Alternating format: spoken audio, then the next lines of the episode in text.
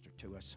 Appreciate Brother Sanford and thank him, amen, the relationship and friendship that we've had throughout the years, that he still comes to Benndale to preach to us.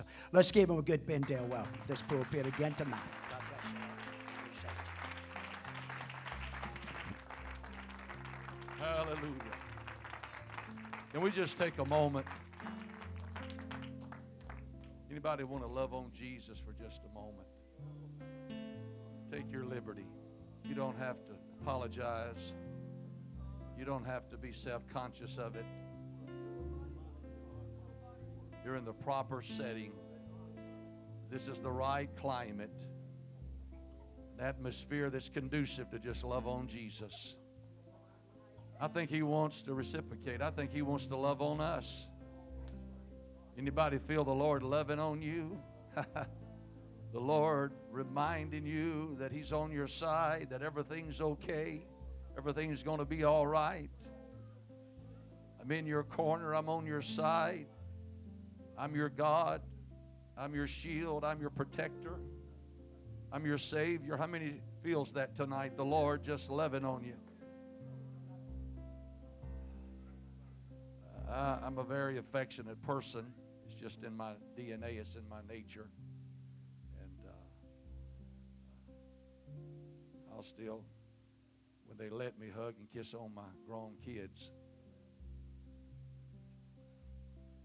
And I certainly on my grandkids, granddaughter that'll be 13 January the 10th. Her personality's changing a little bit. I can tell she don't quite like Poppy to love on her quite as much. And, uh, and then there's Cade the youngest, and then there's Easton next to the youngest, and then there's Klein, who's 10. And uh, Easton is the most affectionate one, the one that's seven or the six. If he sees me, he's going to come running. Jump up my lap. Don't love on me. Love on him. Love on all of them. And, uh, we get that from God. You talked about feel like the Lord wants to love on us tonight. If you've been holding back a praise, I wish you'd just go ahead and take that out right now.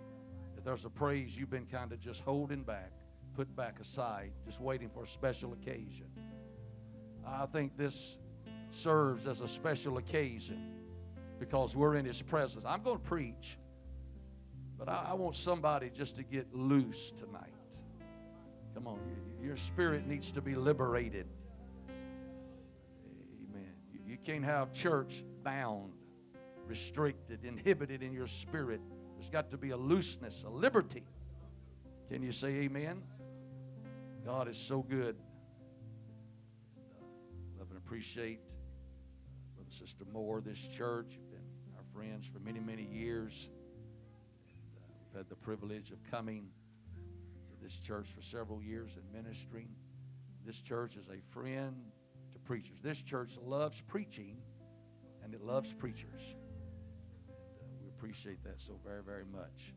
In Psalms chapter 51, we'll read some verses from Psalms 51. Uh, the Word of God, I'm not here to categorize and to compartmentalize the word of the Lord. It's all great. But there are just some topics, some subjects uh, that teeter on the more serious side, if you will. Uh, I've never been more serious about what I want to preach, about what I'm going to preach, because as I preach to you, I will preach to myself there's a heart hunger, there's a personal desire for what I'm going to preach tonight to be a reality in my life and in your life. David says, I, in verse 1, he said, Have mercy on me, O God, according to thy loving kindness, according to the multitude of thy tender mercies. Blot out my transgressions Wash me thoroughly from mine iniquity. Cleanse me from my sin.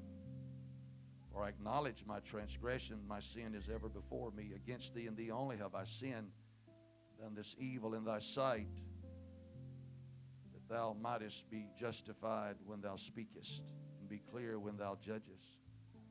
Behold, I was shapen in iniquity, and in sin did my mother conceive me. Behold, thou desirest truth in the inward parts, in the hidden part. Thou shalt make me to know wisdom. Purge me with hyssop, I will be clean. Wash me, and I shall be whiter than snow. Make me to hear joy and gladness, that the bones which thou hast broken may rejoice. Verse 9, he says, Hide thy face from my sins, blot out my iniquities. Oh, verse number 10. Mm. He says, Create in me a clean heart, O God, and renew a right spirit within me. Cast me not away from thy presence. Take not thy Holy Spirit from me. Restore unto me thy joy of thy salvation, the joy of thy salvation, and uphold me with thy free spirit. In verse 10, he prays, Create in me a clean heart and renew a right spirit within me. God bless you. Thank you for standing. You may be seated. My message tonight is in a prayer request form. David's prayer request. And I might add, what a prayer request. His prayer request was change me, O Lord. I want to preach from that thought tonight. Change me, O Lord. Turn your hearing aid up. Clean out your ears. I said, change me. I'm personalizing the message, the proclamation, the declaration. And my prayer tonight is God, change me. Anybody want to join in? And let David's prayer and my prayer become your prayer. Change me, O Lord. History tells us that many of the first century Christians who were put to death for their faith because they would not renounce, because they would not deny Jesus. Many of them, while being burned alive or with their heads on the chopping block, would recite Psalms chapter 51. And because of that, many theologians have called Psalms 51 the martyr's psalm because it brings together, I believe, the painful reality and depth of sin, but also, everybody say also, the wonder of divine grace and mercy. Thank God we are products of grace and mercy which is the unmerited favor. Whenever one of us deserved justice, mercy stepped in. Thank God for mercy. And Psalms 51 is a, is a combination of painful realities because of the depth of sin that has been committed by a man. But also, there is interwoven into the chapter the wonder what I just said grace and mercy. We know and understand that according to God's word, in Romans chapter 6 and verse 23, that the wages of sin is death. God's word has not changed, it is forever settled. The wages of sin carries a stiff penalty. Amen. Sin, unrepented sin, it will always destroy. It separates one from God, it brings death. And yet, the last part of verse 23 tells us, But the gift of God is eternal life through Jesus Christ our Lord. Yes, sin carries a stiff penalty. Yes, the payment, the penalty for sin is separation, annihilation from God. But I'm glad in that same verse, he thought it needful and necessary to give all of us hope in the midst of personal failure. But the gift of God is eternal life. I don't know about you, but that catches my attention. I find it intriguing. It, it's, it's interesting to note. And it reminds me of that verse that is forever settled that while we were yet sinners, Christ died for us. Aren't you thankful for the gift of God that is eternal life? In Jesus, outside of Jesus, there is no life. Outside of Jesus, there are no gifts. But in Jesus Christ, uh, we live, we move, we have our being. We have eternal life through Jesus. No wonder Jesus said, I am the door. I am the way, the truth, and I am the life. Aren't you thankful for life? And it more abundantly. That while the wages of sin, none of us can ever put that to the back of our mind and discount it or discard it. It's true, but it's also true the gift of God is eternal life through Jesus Christ, our Lord. I'm glad to report to you tonight, He's my Lord. How many can lay claim to that? He's your God. Hello? One disciple said, My Lord and my God. And I'm thankful for that. But Psalms 51 is a psalm of repentance. It is a psalm of confession. I'm going slow, but that's all right. It's written by a man, the Bible says, was a man after God's own heart. David had been elevated to lofty heights, positions of power, superiority, prominence, prestige. But if there was ever a statement that fits into the category of this man, it's the verse that talks about how the mighty have fallen. Talked about Saul, but David also experienced a personal toppling, if you will, failure in his life. He that thinketh he stand, take heed lest he fall. It doesn't matter about your per, uh, present position, your current status. We must continue on. We must stay the course. God, help us not to become so cocky, self assured, feeling independent, feeling like uh, that all the rules don't apply to us, that we're self made, we can stand on our own two feet. I got news for you without God, none of us will survive. If God were to lift his hand from us, you don't even want me to continue that statement. But I'm glad that his hand, I feel his hand tonight. We shouted around here a little while ago. We shouted this morning. We might shout tomorrow night. But God wants to somehow dig us up tonight and create an atmosphere, but also create an appetite within us, a hunger and a thirst that says, God, it's really not my brother and it's not my sister, but God, I'm transparent. It's me, oh God, that needs to change. Oh, let's give him praise right now.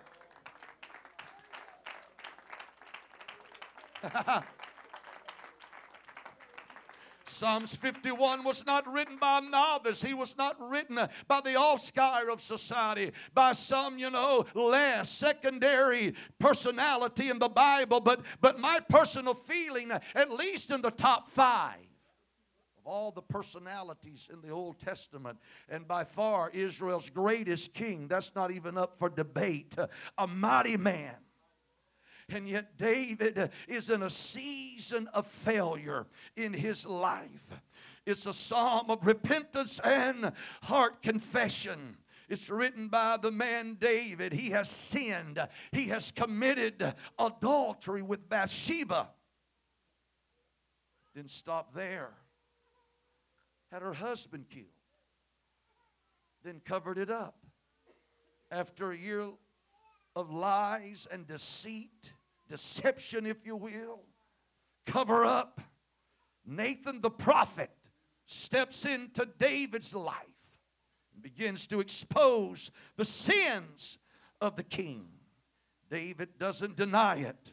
Say what you will about David. I'm not, I'm not uh, advocating that it's all right what he did. No, there's no way to justify his sin. I, am not making light of that, and I'm not trying to minimize uh, the initial uh, faults toward David in a, in a very judgmental way if we're not careful. But, but to David's credit, and I believe we ought to give some credit where credit is due.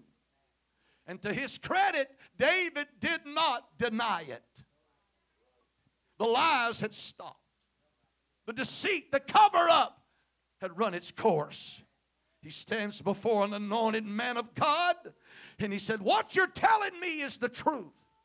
He did not deny it. I'll go a little further. He didn't make excuses. He doesn't blame anyone else for his indiscretions. David owns his sin. He steps up to the plate. He said, My sin is ever before me. David is being brutally honest in his confession about his sins. He said, I'm transparent and open before God. It's out in the open, my sin. He's not trying to pass the buck. He's not blaming Bathsheba. He's not blaming anyone else. I want you to know a start in the right direction is owning up to your mistake. Quit playing the blame game, passing the buck, making excuses. No wonder the Bible says he's a man after God's own heart. I want you to know there is recovery after failure if you'll get honest. Amen. I must preach to you tonight that David's prayer request is my personal prayer request because I have not arrived. I'm not all that I need to be. I'm not all that I ought to be. But I'm not ready to give up on me, myself, and I. The Trinity of Kerry Sanford. I'm not what I used to be, and I'm not what I want to be. But in faith, I've come with a declaration, but I'm not what I'm going to be. He's still working on me to make me what I ought to be. He's ready to release some changes into my life. The light of revelation is shining on my path, and I see some room to grow room for improvements. If you believe that, shout amen for yourself. This is how we get Psalms 51. This prayer is born out of David's personal failure. I want to point out something. In this prayer, David is not just praying for forgiveness, he's not just praying for grace and mercy, if you will. He's asking God to change him. God, I can ill afford to remain the same David. I cannot run the risk of a repeat performance. This sin or these sins that I've committed must never, ever be repeated in my life. That's true repentance. Hello? It's not getting saved and God deliver you from alcohol, but you put a few back in the pantry just in case. No, you clean house. And David said, uh, The reason I am so adamant about this, uh, and it's a conviction in my heart, uh, you've got to reach down in there and start pulling out stuff that I didn't even know was there before, and some stuff that I am cognizant of now. You've got to completely change me lest this happens again. I don't know about you, but I don't want to ever be what I used to be. Is there anybody in this house who remembers uh, what God saved you from? The gutter He dug you out of. You cannot go back there. That's why there's got to be constant change. There's a popular world word in our world today. Well, sometimes, you know, we just have to reinvent ourselves. Good luck with that. Amen. Now I know what that means and the connotations it carries with it, but but I'm going to tell you something. You can't just think stuff away and wish stuff away and get a different mentality and perspective. I'm telling you, we need altars in the church today. Not just what we're looking at right here, but I'm talking. See, you can bend your knee at this altar and not bend your will. We need there to be a revival of true confession and true heartfelt repentance. Uh, that when we see people come to the altar and they snot and boo hoo, they're not just being emotional, uh, but there is a distraught, uh, there is a remorse, there is a sorrow that has got a hold of them that says, God, please change me. I'm not going to make it the way that I am. Is this okay tonight? David said, I want you to forgive me. I'm asking for mercy, but don't just stop there. I want you to change me. That's what he said. He said, Wash me with hyssop, and I shall be clean. Wash me, and I will be whiter than snow. He doesn't just want to be forgiven because David knows that the heart is deceitful above all things and wicked, desperately wicked. So he wants God to change him. Why does this kind of preaching make some folks uncomfortable, uneasy? It's because flesh doesn't want to change. Your flesh will deceive you and lie to you and tell you, I'm okay just the way I am. I'm not a bad person. I'm not mean. I've heard that a thousand and one times in my ministry at least. People talking that type of language. Let me tell you, on your best day, your righteousness will not cut it. You may be honest, you may be sincere. You may be moral. And your high morals will not allow you to do certain things. But, honey, that's not the plan of salvation. Our righteousness, our goodness will not save us. There has to be an inward transformation that takes place. Uh, and it will only take place uh, when you acknowledge, like David acknowledged, uh, this can never happen again. I want you to change me. I want you to take out stuff that's there that I don't even know is there. What I'm going to do tomorrow that I'm not even thinking about right now doing. I want you to change me in such a way that that thought will never come into my mind. I'll never contemplate cheating. I'll never think about robbing. I'll never think about telling a lie.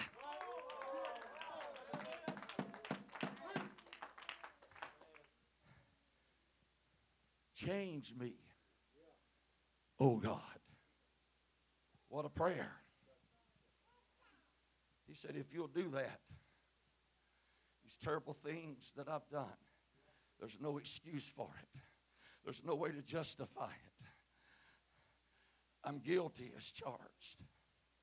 But he said, if you'll change me, my heart that's dark, you'll make it whiter than snow. That's what God can do. God wants to deliver you from deceit, from lust, from bitterness, from anger. Amen? But it starts with honesty, transparency. When we recognize we need God to change us. Amen? He said, Create within me a clean heart.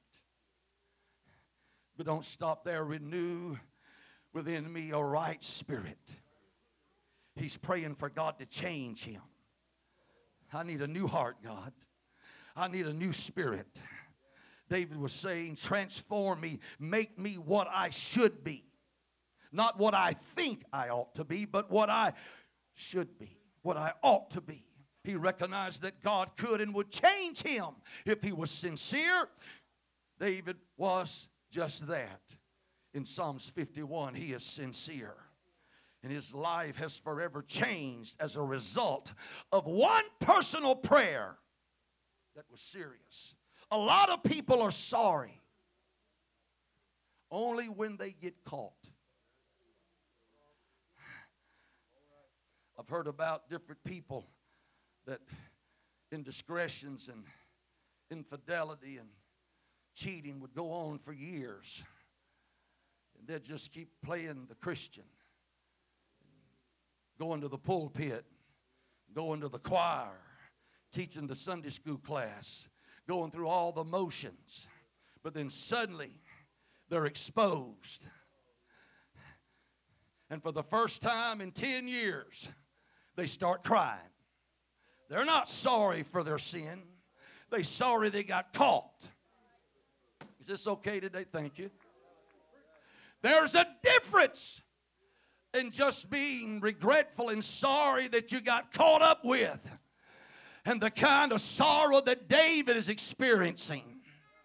It was covered up and hid for a year, but when he was finally out in the open, uh, David hit his knees. Had he just been playing the game that a lot of folks play, I don't think I'd be able to preach about him right now, this sermon. But God knows the heart, the intent, and the motive. And say what you will about David, there's no record that he ever repeated these sins again. He prayed a prayer that heaven stood to attention. He prayed a prayer that caused God to step into his darkened heart and change him. Don't tell me that God cannot change us from the vile creature that we are.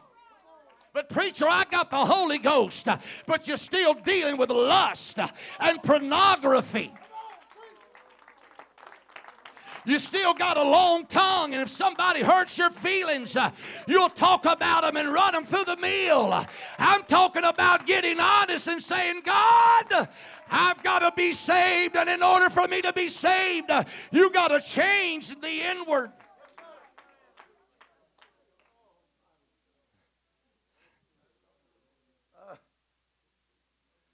getting rocky, getting bumpy.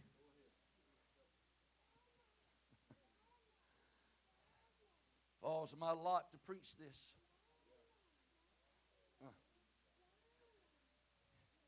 He said, create. That means it should have already been there, but it's not.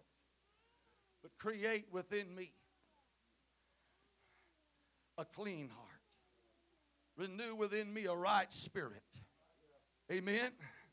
Boy, that'd go a long way. A right spirit. Amen. I, I want to have a right spirit. You ever get around people and they, they just don't have a right spirit about them? Amen. The Holy Ghost is speaking at least two words tonight to this church change and conviction. Change Everybody say conviction. I still believe true conviction brings change. David prayed.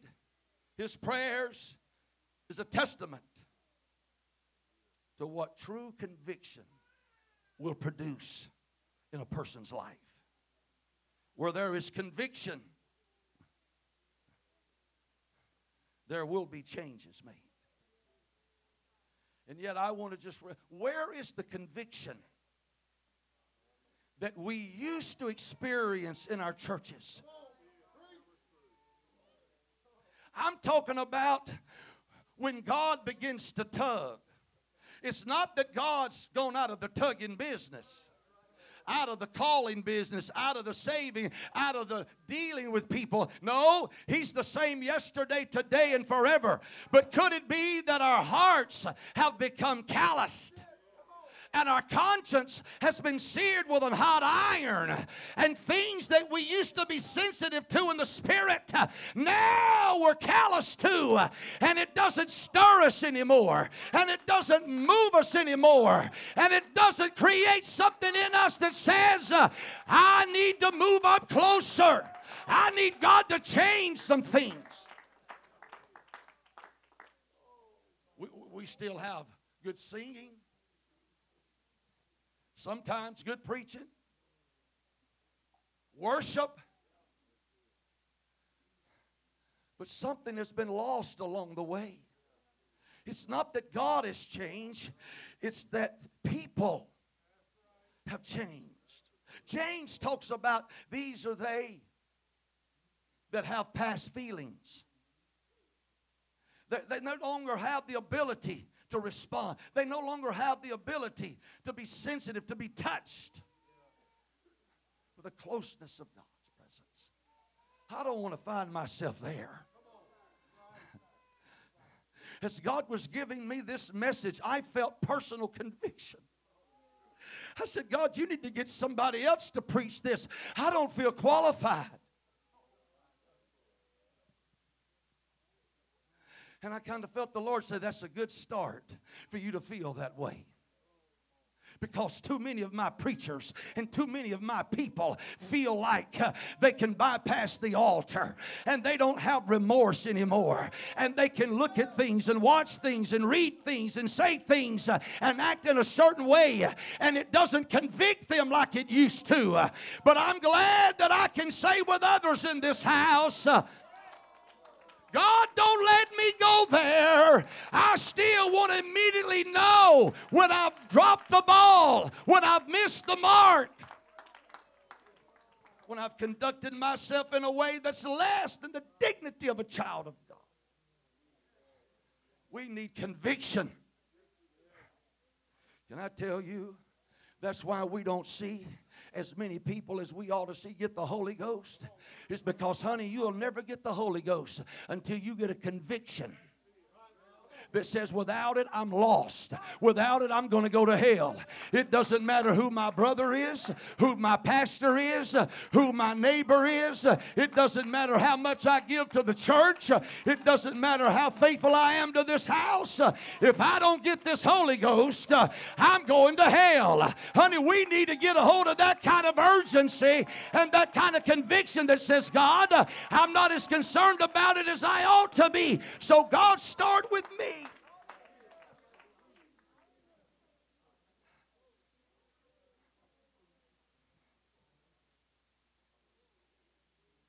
Can I tell you the first service, birthday of this church, conviction was present. And it should never change. Every service, there ought to be conviction. That's God tugging. He always does.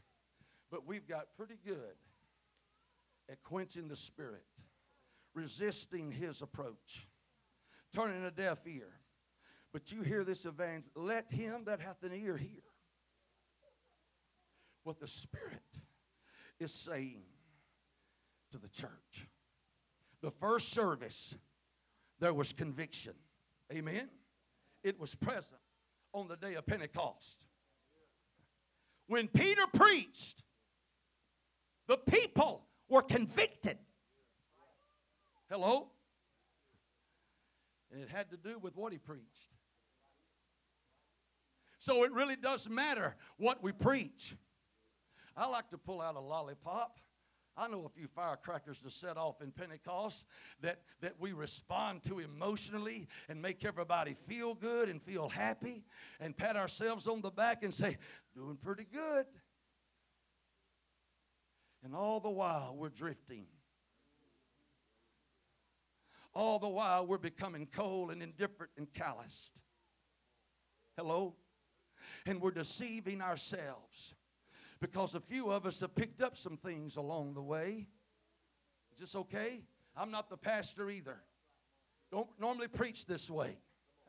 no wonder I was up most of the night. I said, we picked up a few things along the way, And the reason you laid them down initially because you got a conviction. It pricked your heart. There was a condemnation.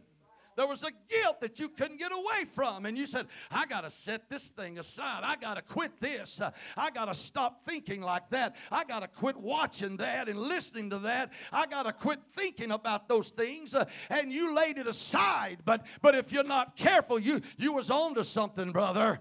You started preaching to all of us. Uh, I think the Holy Ghost is just uh, connected with all of it and putting it all together. And we need to understand if we're not careful, uh, there's no conviction anymore against the wrong things. Well, it's kind of a blurry line, it's a gray area. I wish that'd be a spirit and attitude to get in Pentecost that says uh, that says uh, I'm not interested in what I can still do and still be saved. Uh, don't tell me how I can hold on to this and still be acceptable. Uh, just tell me everything I need to let go of uh, because honey, I don't need uh, any weight or sins. I don't need any excess baggage. I got to lay it all aside. and it starts with praying what David prayed. We need old fashioned conviction. I remember the day, y'all do too.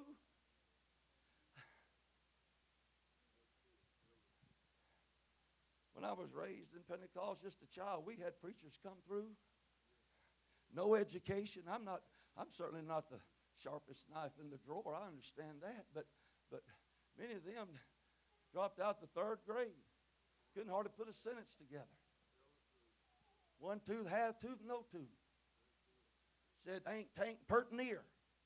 Country's cornbread, black eyed peas. Nothing wrong with that. I, am proud to be country. Hello? But my they had no education.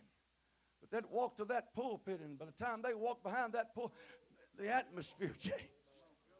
Something started moving they, they, they started their little message, and, and, and a lot of times they did more slobbering and hollering than anything. But they were anointed because they had been along with God for hours. They'd been in the good book for days. They'd dug out a message God had dropped in their spirit, and they started preaching. And I remember those days. People started running to the altar. There was conviction in the house. Honey, if we're going to brag about how far we've come, we also need to remind ourselves that we played the part of the fool, that we've left some things behind that we need to go back and pick up and say, God, deal with me. I'm not all that I need to be. Don't stop working on me. Don't let me play the part of the fool.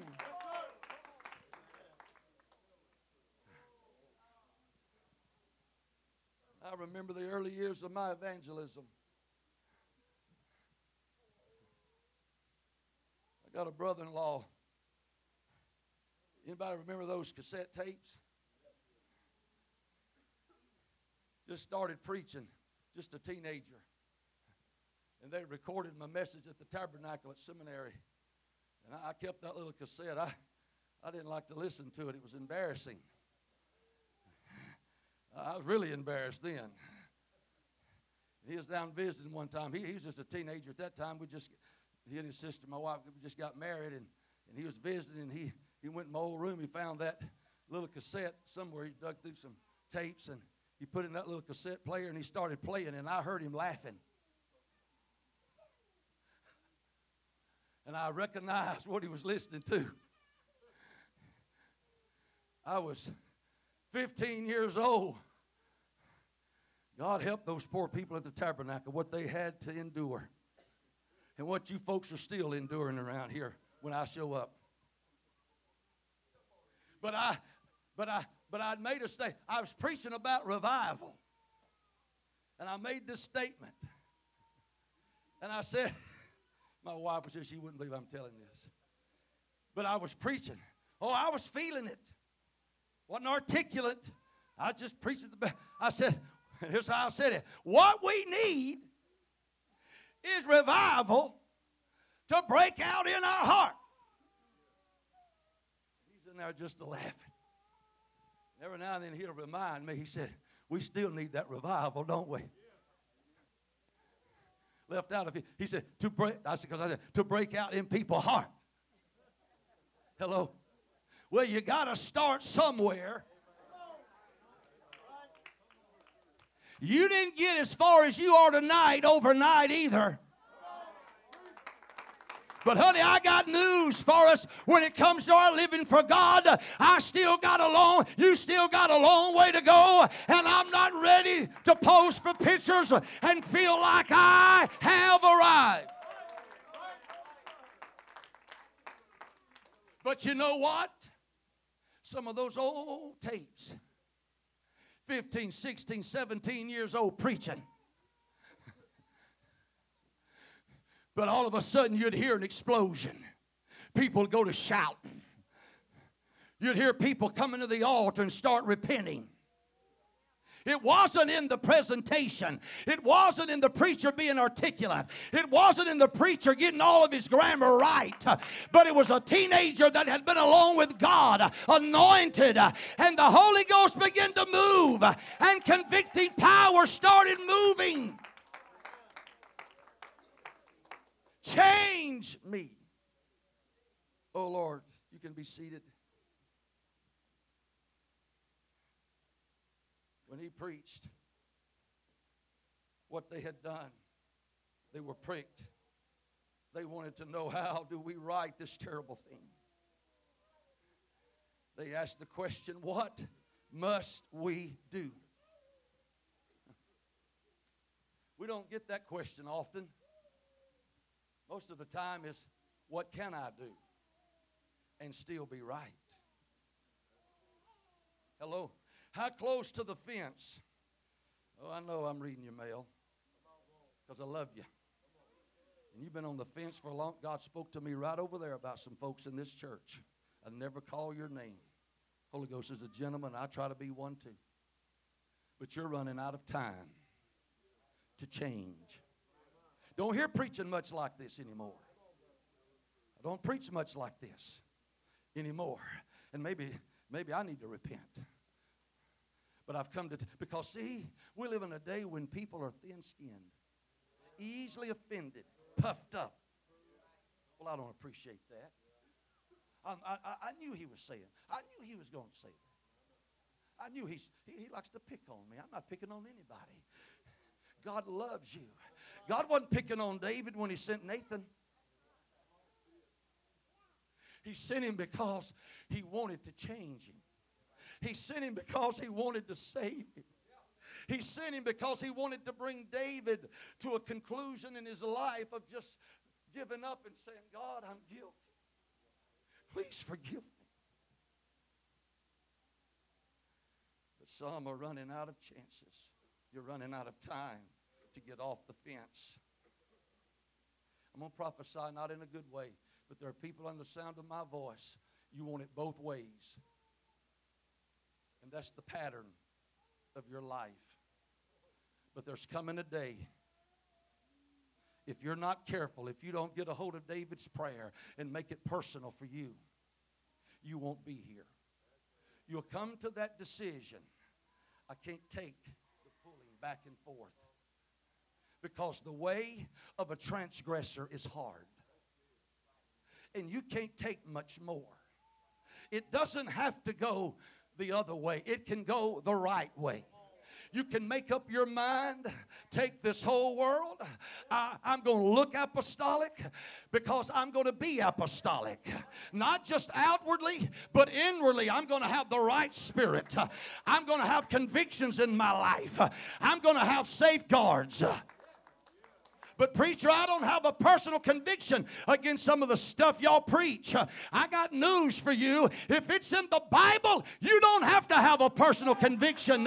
It is your responsibility to get in the book and find out what it says and then comply and line up with it.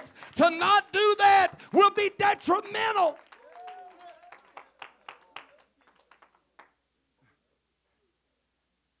But there's time you to make the right choice. They were pricked. That means they were pierced. The word prick means to be pierced with a sharp point. It was like a knife in the heart, a feeling of anguish and grief and remorse. They were overcome with those feelings of shame and sorrow and regret. Where is that in Pentecost? When you don't have to try to beg and plead and pump and prime and give a convincing argument, a closing statement, if you will, that this is what you, oh, there needs to be. Don't tell me that the spirit of this age is not working overtime. And you don't have to even leave the house of God to find it. You'll find it among people. Amen. That will convince themselves that they're okay just the way they are. The conviction felt there that day needs to be felt here. The conviction felt then needs to be felt now. Amen. And we too need to find ourselves asking the question what do we need to do?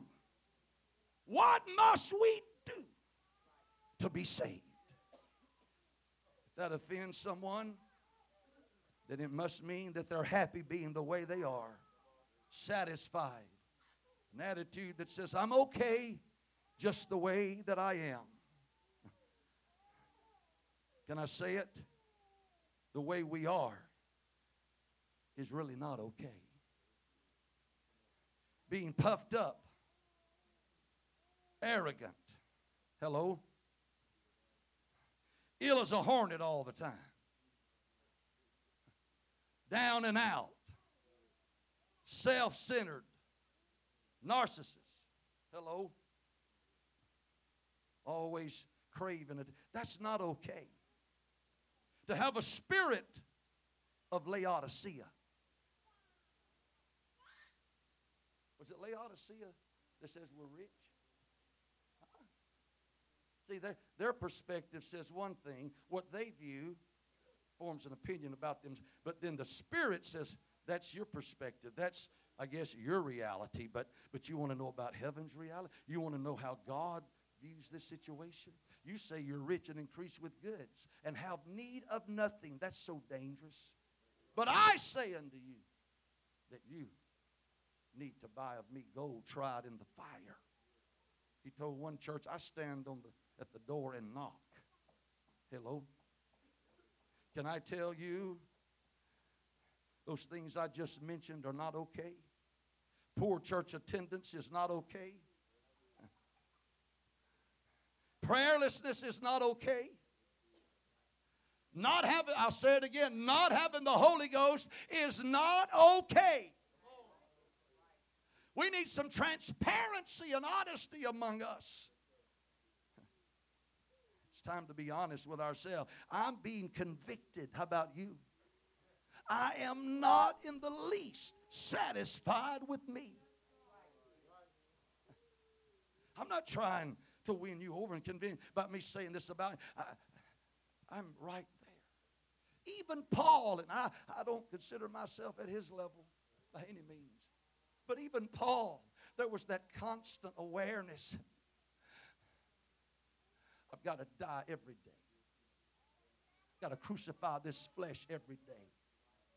I got to kill some things today but it'll spring right back up tomorrow, and I got to kill it again, and I got to draw the sword and just keep on hatching away and slicing away. It, it's a long term project, it's a full time job. But he said, The reason why, because I understand after I have preached to others, it's still possible that I can become a castaway. And if Paul recognized the ever present danger, then I ought to be able to see it. Change me. If I'm trending in a direction, if I'm losing focus, if I've got misplaced priorities, uh, misspent time, God, ring my bell. Get my attention. Let me know that I need to get back on track. I'm not satisfied with me. See, the Word of God, and I'm not going to preach much longer, but the Word of God is a mirror You think you're all right, get in the book. Because I, I, am the pre, I'm the evangelist, and I get to read and say, uh-oh. Ugh. A stab in the heart. Hello? Now, now some of you trying to figure it out. I wonder what his weakness is. I, I wonder what his Achilles heel is. I wonder. I, I'll just say, I don't smoke. I don't drink alcohol. I don't run around.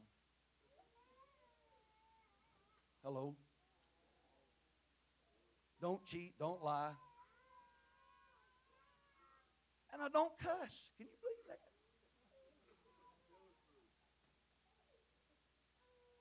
And I'm not tooting my horn because I know what the script, but, but I'm just being transparent. And I'll be honest with you, I'm not tempted to. There's some things that were settled as a 10 year old at an altar. Hello. I know flesh is flesh, but there's just some things you got to kill early. You got to conquer it in your youth. But I still have flesh. There are things that bother me. I get an attitude sometime. So believe it or not, sometime I get a little worried, concerned, upset, frustrated, aggravated, irritated. Hello? I said, sometime. What are you saying? Sometime my spirit ain't right. Hello? I know what some of you are thinking. Oh, but preacher, here, here's the scripture that I use for myself, Brother Sanford, when I have one of them. I'm glad the Bible says, be angry and sin not.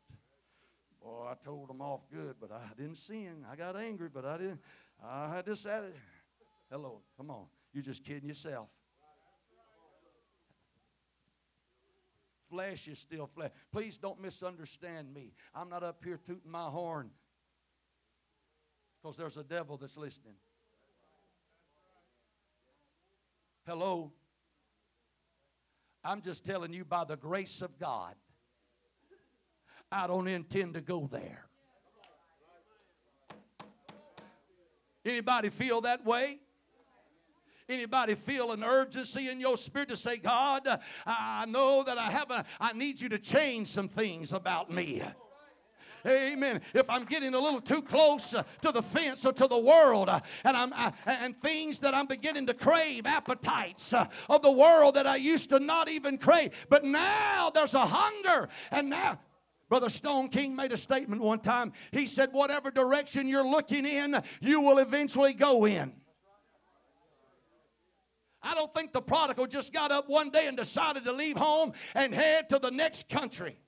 He had been thinking about it. He had been looking in that direction.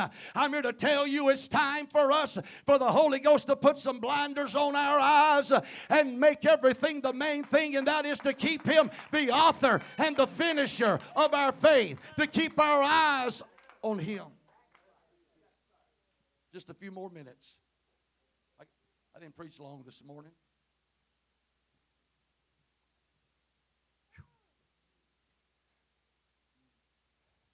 Is it me or is it just quiet? Anybody feel that quietness? It's a mirror. Maybe I'm teaching.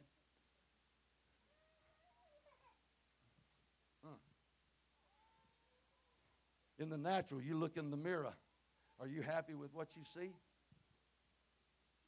Well, that's vain. That's, that, that's pride. Well, I'm just getting down to where we're living. Have you noticed any changes lately? Sometimes I, and you, you better be glad I go to the mirror. I think I mentioned here. One of the grandkids spent the night. Got up next morning. I headed to the bathroom to comb my hair, and, and it was all messed up. He wanted to know what happened. Tossing and turning, sleeping, getting under the pillow, having just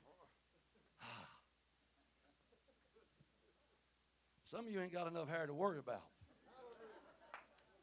And I had a haircut, and it just grows fast, okay? But when you got the kind of hair I got, it, it don't stay combed. That's right. And, and, you, and, you, and the elephant in the room, no, I don't dye my hair.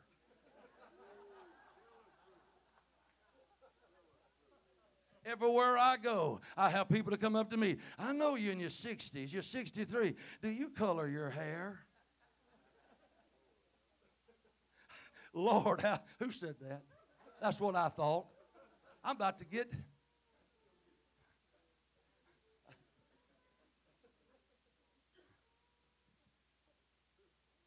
I had a pastor to call me day. We were talking. He said, "You just preached to me." He said, "After after you left, he said, uh, he said somebody come up to my church and said, "Does Brother Sanford color his hair?" He said, "I told him you'll have to talk to his beautician." I ain't got no beautician. He's got a barber, and I don't. Now I know a preacher that does. I ain't looking over here. I ain't talking about y'all.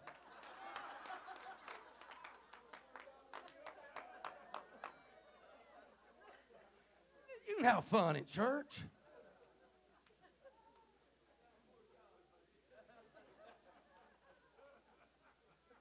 This person told me there's at a there's at a service, and this this evangelist walked in, and, and somebody asked him. They said, "Do you color your hair?" And he walked right past them, and said, "Yes, I do," and just kept walking. Well, that's his none of my business. It'll just have to turn loose or turn gray. That's right. But I am thinking about having some work done.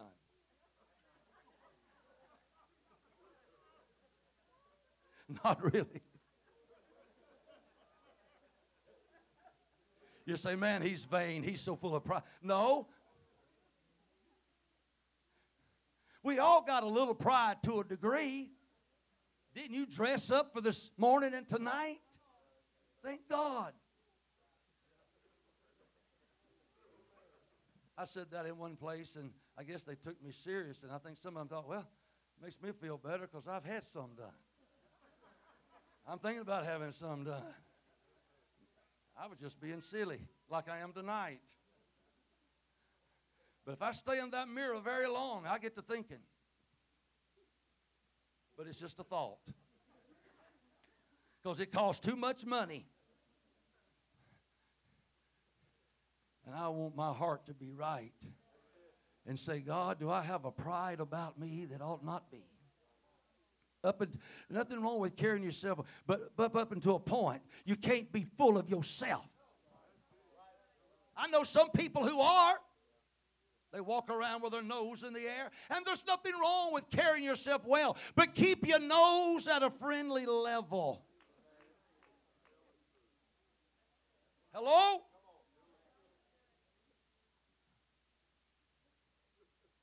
When I get in one of these moods, I just tell everything. Almost. See, there, there there's no dish. You, I keep my hair, the original, and I got gray hair. But have you looked at this face? The wrinkles.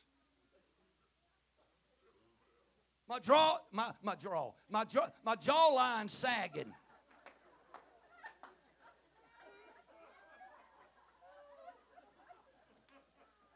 Takes care of one area, but said, I'm gonna make up for the other. Look like they've been plowing on your face, and wrinkles, and crow feet, and that hanging jaw. I'm going to tell every, I don't care who knows. I don't like it. But I like it enough not to change it. It'll just have to get worse. Some of you can relate. You know what I'm talking about. But this body will decay. We're dying a little more every day. But the heart the inward man, the spiritual person.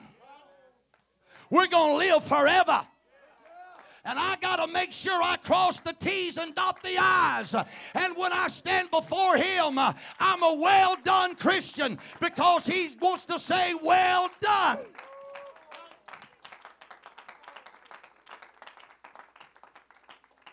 Not even eight. Let me preach just a few more minutes.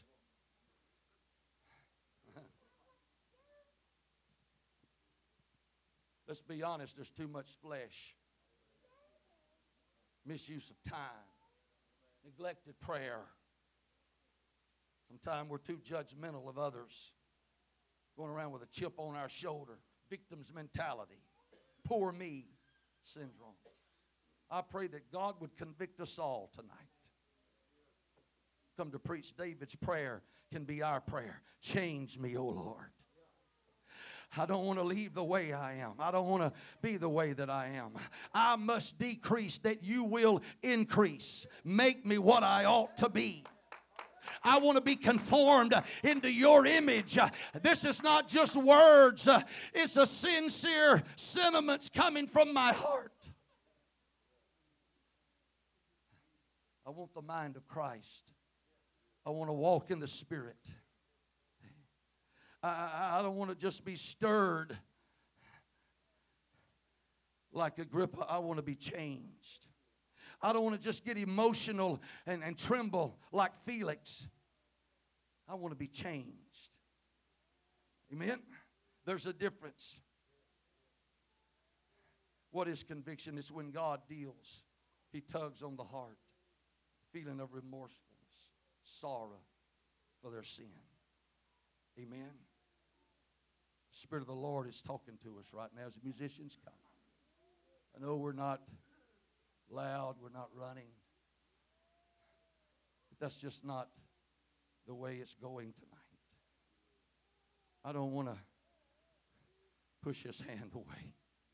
He, see, he knows what I need more than I know.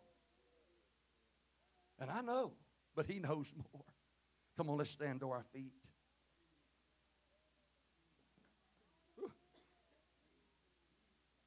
We're looking in the mirror tonight.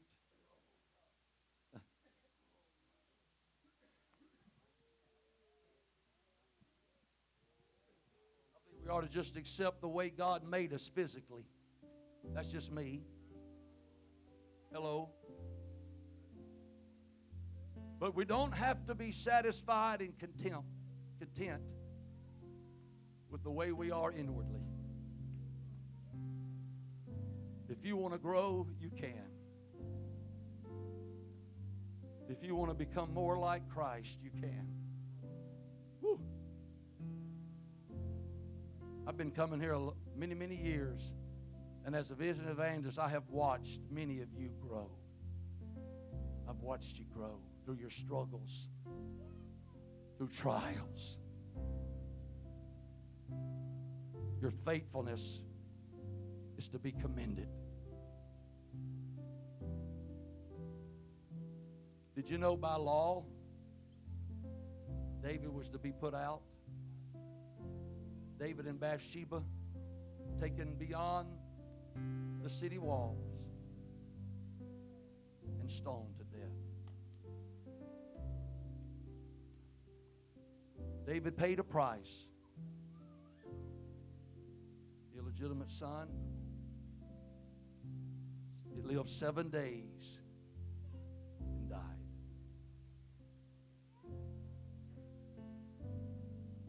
There was the stigma, there was the sword that never departed from his house. He was a man of much war and blood and failure, scandals, domino effect right on down to children. A lot of grief and a lot of heartache. But that prayer saved him. None of us are perfect, but there's a prayer that can qualify the disqualified. As they begin to sing, I'm opening this altar to the church, to those that want to come pray and just have it a season of searching your heart, taking inventory. Come on. Open every door to every chamber. Lord, search me. Shine your spotlight. Uh-huh. Woo. Somebody, God's about to do a heart transplant, a new heart, a new spirit. Like you.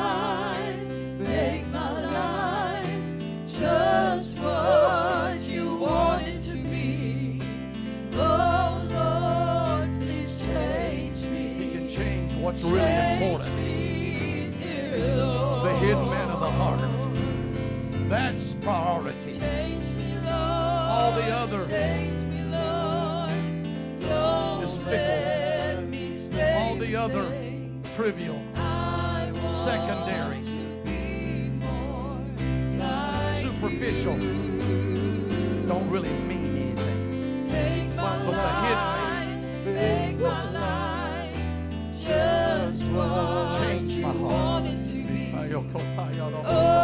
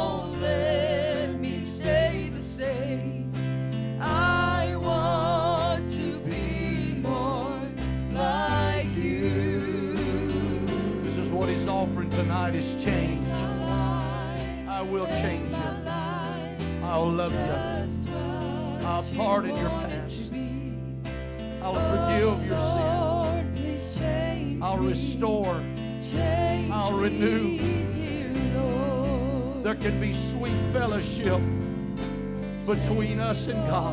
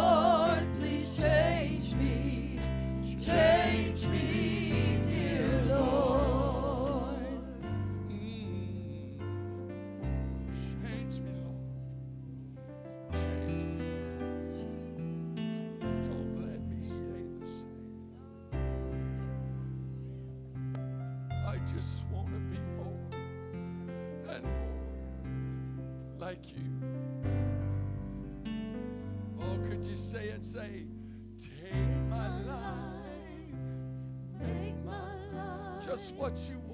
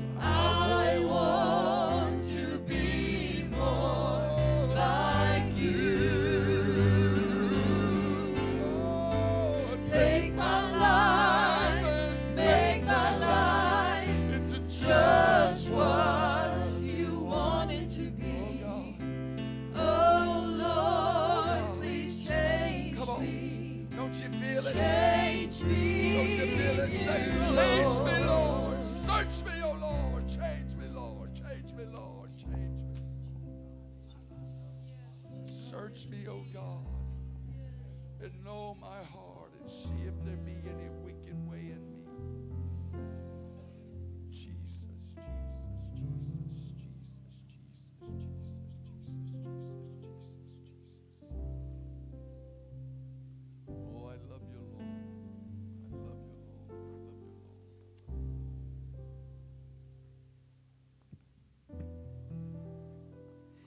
know, it's absolutely impossible to stay the same. As much as this physical body changes, time and seasons, so likewise the spiritual man. He's going to do one or the other. Something's going to shape us, something's going to mold in that prayer, David makes mention of that. Born in iniquity, born in sin, shapen in iniquity. Thank God for a Jesus Christ tonight that was willing to step into our world and step into our lives as Gentiles. A world that went forth the 4,000 years without an open door to whosoever will. But now, this one called Jesus, I can be changed. Amen. I want to be changed. I want to be more like Him. Amen. God bless you. You may be seated. This falls in with some of our doctrine messages on Wednesday night about being elders, being adults, maturing, amen, in the spiritual realm. And we, we, we're reaching for that. We're, you know what? Do you ever arrive where you, you don't? No. No, not on this journey, you sure don't. A heavenly treasure in the earth a vessel. And you got to just keep on working on this earthen vessel. Amen. Got to say this, watch this.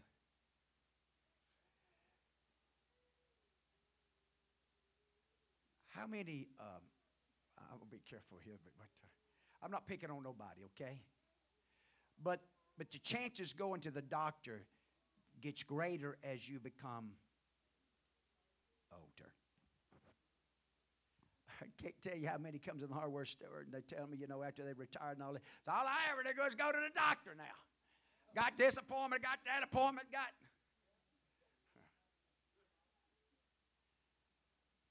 The only time you ever hear that out of teenagers and young, they, they got a they got a disease. You know, there's something seriously going on with them. Uh, are you understand what I'm saying? So, the older we get, the more often we need to be with the physician. Amen. In this journey that we're in, God's working for us. God loves us here tonight. And you know what? I want to be changed. I want to be just what God wants us to be. Man, as we observe and take note what's going on around us. Man, what we're warring against, battling against, what's what the, this younger generation's going to face. God help us to put it in them. God help us. I'm telling you something. They're going to have to have the, and there's only one, but yet they're going to have to have the genuine baptism of the Holy Ghost and a walk with God. And that's not too many years down the road. Notice what he said about the day of Pentecost. They was pricked in their hearts. They realized they was lost and undone. You can't hardly get anybody to confess they're lost and undone anymore. I mean, that's the world we're in. So, anyway, love you tonight. Appreciate you. God bless you. Back tomorrow night. Uh, they are planning to come and put the new doors in, so some activities going on, and you wonder what's happening. They're coming to put some brand new doors in this back of this building here tomorrow. Praise God. Amen. So thank God for that, and uh, won't have to pull it back, dragging it, and all this other stuff. And amen. And actually, we've ordered to be the same color as the other side, so leave a match that way for you that's really particular about those colors. I'm sorry I didn't ask nobody. I just, I, I'm sorry.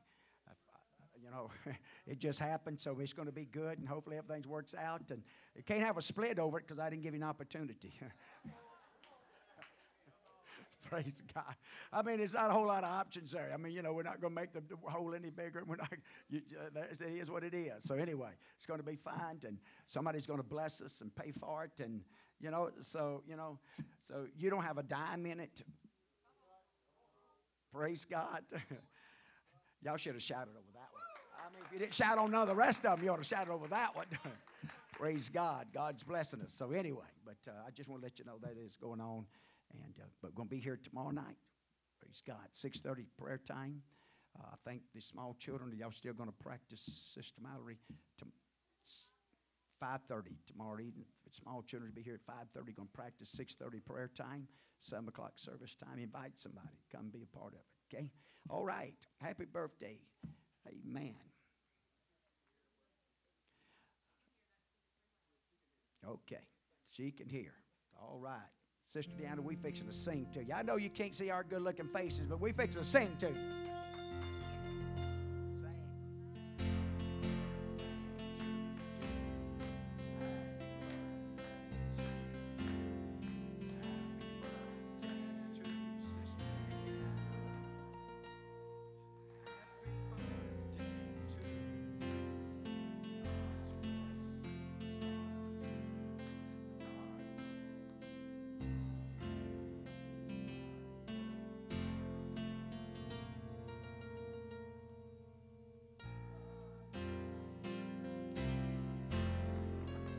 That's right. Put our hands together.